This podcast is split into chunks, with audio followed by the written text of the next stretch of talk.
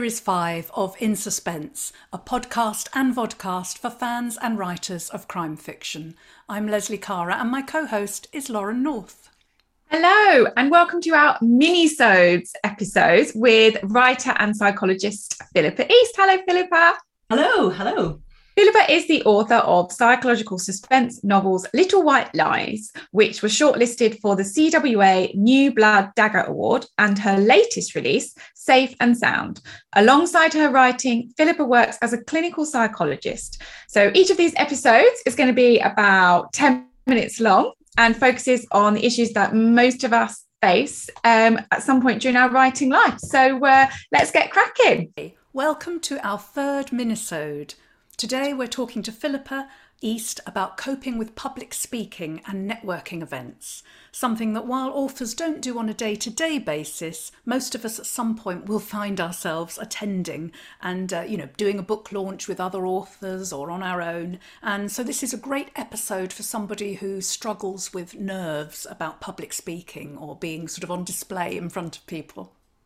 Absolutely. Um, and as you say, it isn't day to day because most of the time we are just sat at our desks alone. Um, and so that can, I think, exacerbate any nerves you do have then about going out. Um, it can just be so daunting, I think, so many of us. And I think something that's been even exposed a lot more through the lockdowns because we've then really, really shut ourselves off. Um, so, Philippa, thank you for joining us again. Oh, uh, my, my question is um, so humans are generally considered to be sociable animals. So, why is it that some of us struggle more than others, or some of us struggle sometimes and not others, um, with attending um, events where we've got to talk to other people and even like talk in front of other people as well? Mm.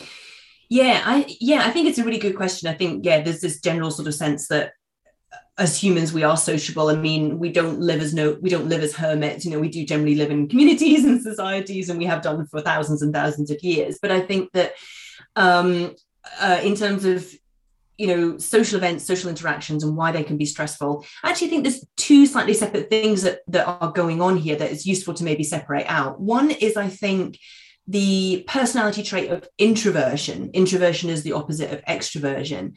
And that's something slightly different from the pressure or the anxiety that we might feel in uh, a social situation where um, we're anxious about talking to people or we're having to give some sort of presentation or, or be kind of the center of attention in, in um, at a panel or something like that.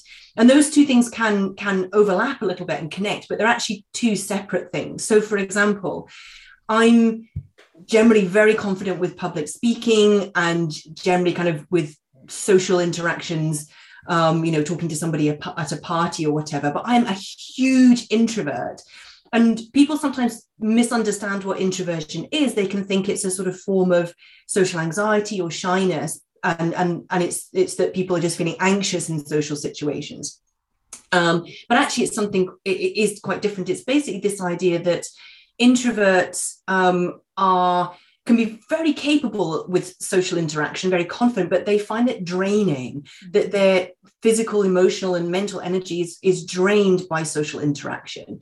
And that's the, the um, different to extroverts who generally are kind of enlivened and energized.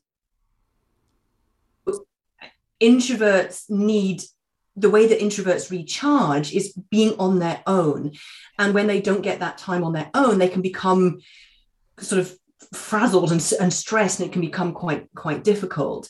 So I think lots of authors are introverts because I think there's a number of reasons. One is writing, like you say, is a pretty solitary profession. And if you can't deal with your own company and being alone for long stretches, you probably aren't going to, you know, enjoy being a writer.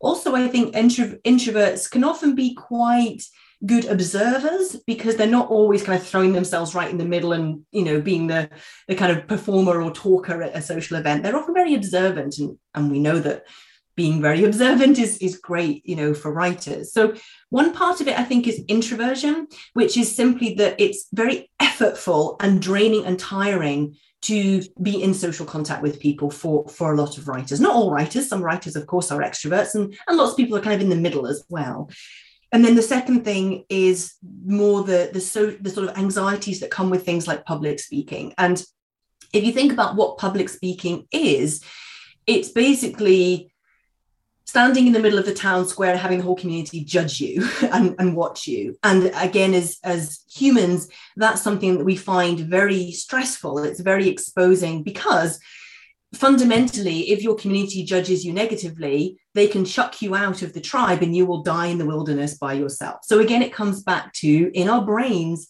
life or death. So at some level, when we get up and give a presentation to an audience, little part of our brain is going, if I get this wrong, I could die.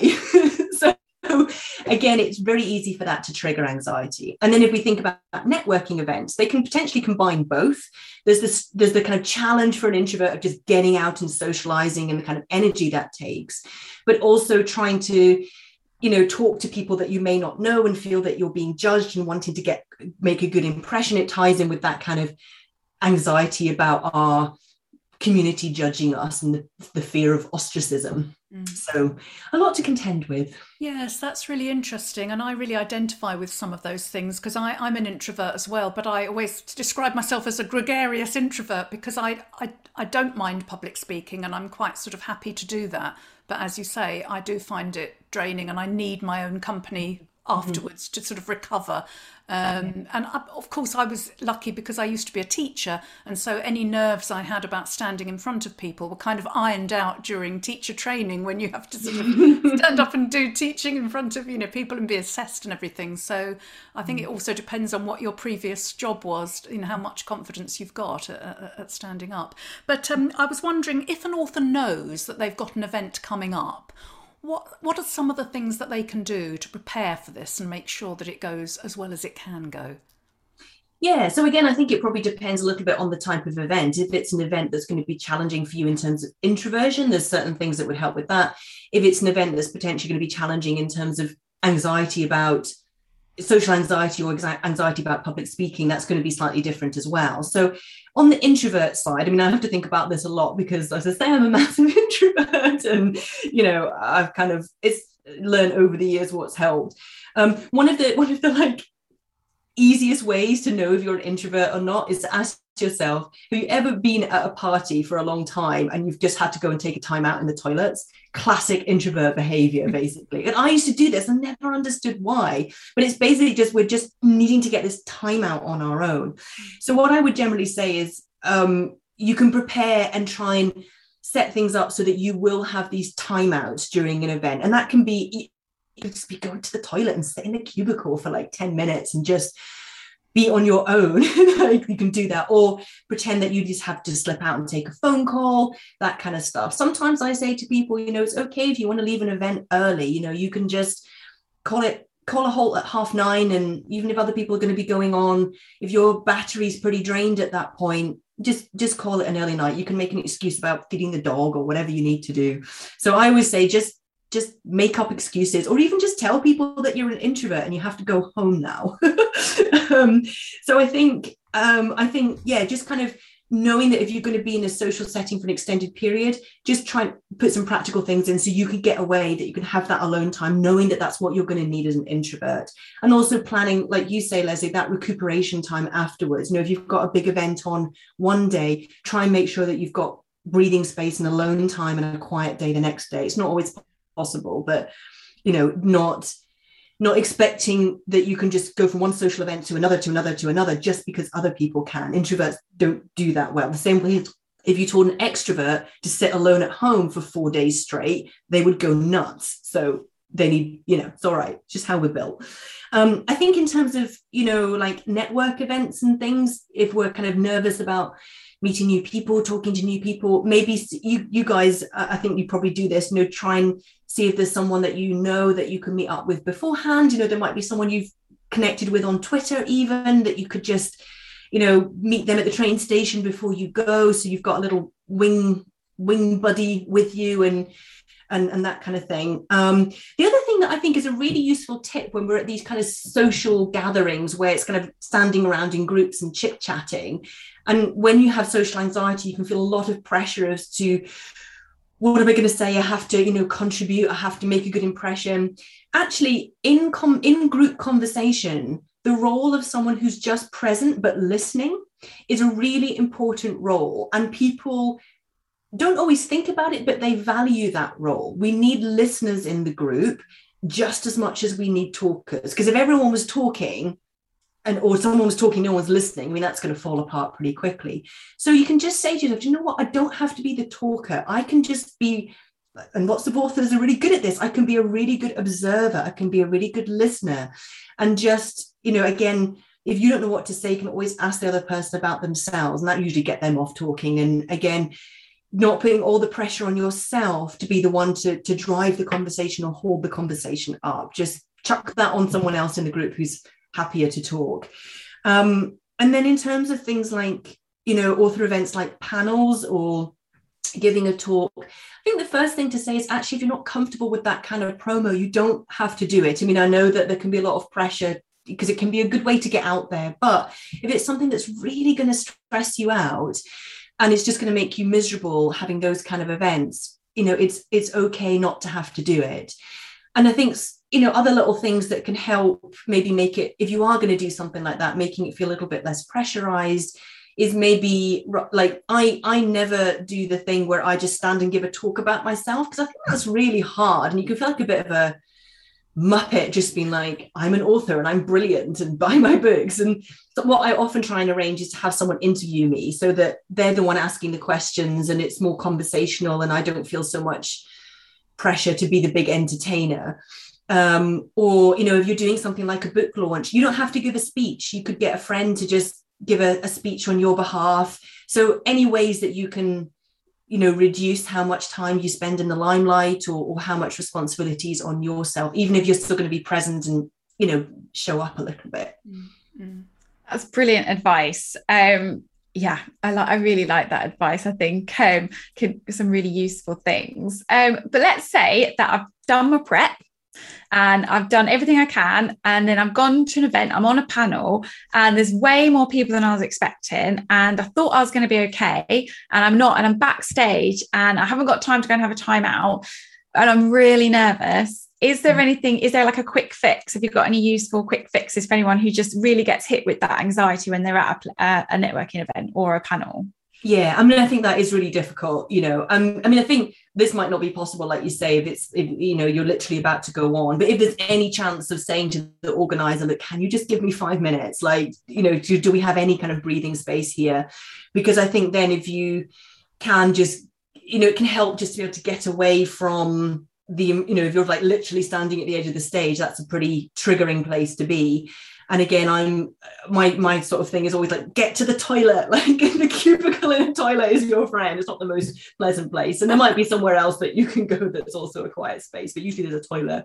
So one thing might be if you can say to the organizer look can, can i just have a couple of minutes just to compose myself i mean they're not going to want you going on in a tears but that, that of course might not be possible or in the moment you just might not feel able to ask. It's quite a quite an assertive thing to have to do. Um, but I think if this, that's not possible and you're really on the spot, I think the thing to focus on most is techniques to calm the body down. Because when we're super anxious, our body will be will have gone into basically threat mode, like fight, flight, freeze mode, which when we're in that mode, our cognitive abilities, our abilities to reason, our abilities to verbalize, our abilities to reflect, our our abilities to self-soothe are massively compromised because again going back to evolutionary psychology if a lion is about to jump on you you don't want to be thinking what species of lion is that? And what's the velocity of the movement? You know that needs to all shut down so your body is just able to you know run away or do whatever it needs. So you know when we're in a high state of anxiety our mental process are just completely buggered basically. And all we've got is a like a, a fear response in the body. So if we can focus on some basic techniques to just try and calm the body down and that can be simple as just get the breathing slowed down deep breaths exhaling getting the carbon dioxide out of your system because that just helps flush out some of those that some of that adre- adrenaline um, sometimes just really paying attention to try and relaxing the muscles. We get into that when we're in that threat mode, we're really tense because it's the fight or flight response. So just trying to re- relax those muscles which again will give feedback signals to the brain. It's okay. It's all right. There isn't a threat. So we can basically do things in the body to give safety messages to the brain. Because trying to reason our way into a sense of calm is very difficult to do in that moment. So just body body body. Um, and the other thing that you can do again which is a body move is a way of kind of feeding a sense of confidence to your brain rather than terror is what we call power poses, which is standing in a position which in the animal world is a position of dominance. Exactly, Lesley. So um, I will give you some examples. So it's basically poses which take up space because that's dominance in the animal kingdom. So a wide stance with our, yeah, we can put hands on hips, which is kind of like this. Legs, you can't see my legs, but legs apart, rather than this position, which is the I'm a victim, I'm prey, please don't eat me pose and if you if it's not too obvious you know you can even do like th- you can do this in the toilet you know like literally like this but even if you're standing at the edge of the stage waiting to go on if you're standing like this no one's going to think that looks weird mm. but already you're just giving your brain the information I can do this. I'm in charge. I'm in control. I'm all right. I'm not under threat. I'm not a target here. So, some really simple things that maybe you can do that just uh, calm the system down a little bit. Fantastic advice. That is such good advice. Actually, there is, um, just to let people know, um, there is a podcast and a book called How to Own the Room. I don't know if any mm. of you have come across oh. it by Viv Groskop, which is about sort of getting over fears of public speaking and how to own the room or, you know, wherever you happen to be. And, you know, lots of those things that Philippa has just been talking about um, mm-hmm. she, she mentions as well. And what you were saying earlier, Philippa, about being a good listener in a group, that can also help when you're on a panel as well because i think mm. sometimes the fear yeah. we, we're so worried about what we're going to say next that we actually sometimes don't listen to what the other panel members are saying and that can be really embarrassing so that listening yeah. and just enjoying what's happening can actually make you calm down as well so brilliant. yeah and maybe if you if you listen to the other panelists when it comes to your turn you can just be like oh, I just thought that the point that Lesley made was absolutely spot on. I would just agree with everything that she said. I'm just gonna I'm gonna use that for our event, Lesley, in um, February. But also, what you were saying earlier, Laurie, about people on Twitter and online, you know, reach out if anyone's sort of nervous about doing something and they know they've got an event coming up or a book launch coming up where they've got to speak or say something. Let people know on online, and people will support you. People will either give you advice or they'll come along to the event. And uh, you know, that's how Laurie and I met, isn't it? At, at an event. you came to my book launch, didn't you? So sadly, that's all we've got time for. Um, so thank you for listening to our mini-sode with psychologist Philippa East. Um, Philippa writes novels that really put the psychological into psychological suspense. And uh, you can find a link to both of her novels, Little White Lies and Safe and Sound, in the description. Do check them out because they're absolutely fabulous books. And thank you so much, Philippa, for giving us your time today. You're yes. welcome. Thank you so much. Um, and if you haven't listened to already, then do look at Philippa's full in suspense interview, um, which is on author wellbeing, which is series four, episode three. So that's it from us. It's goodbye from Philippa. Goodbye. And it's goodbye from me. It's goodbye from them.